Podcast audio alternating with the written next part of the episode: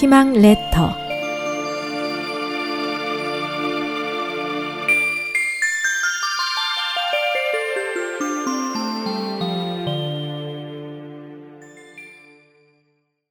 희망 레터.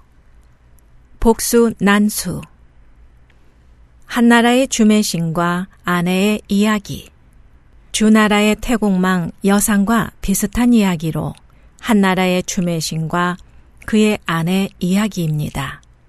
서한 때 주매신은 집이 가난하여 뗄나무를 해다 팔아먹고 사는 지경인데도 글 읽기를 좋아해 뗄감을 치고 걸으면서도 그를 읊조리고 노래했습니다.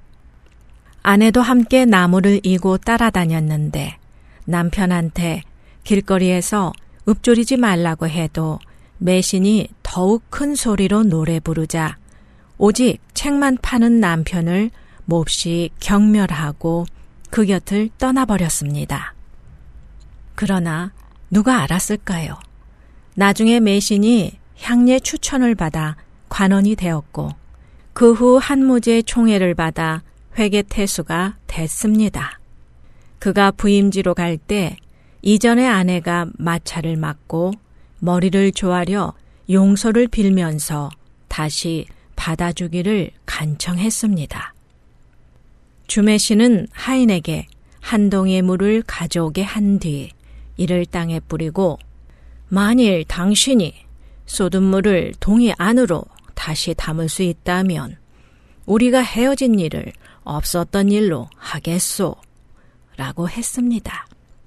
복수, 난수는 이 고사에서 비롯되었답니다.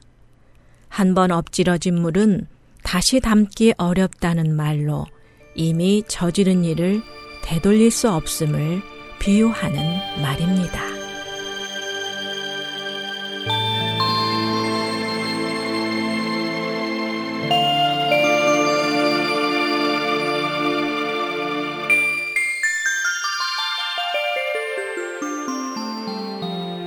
SOH 희망지성 국제방송에서 보내드렸습니다.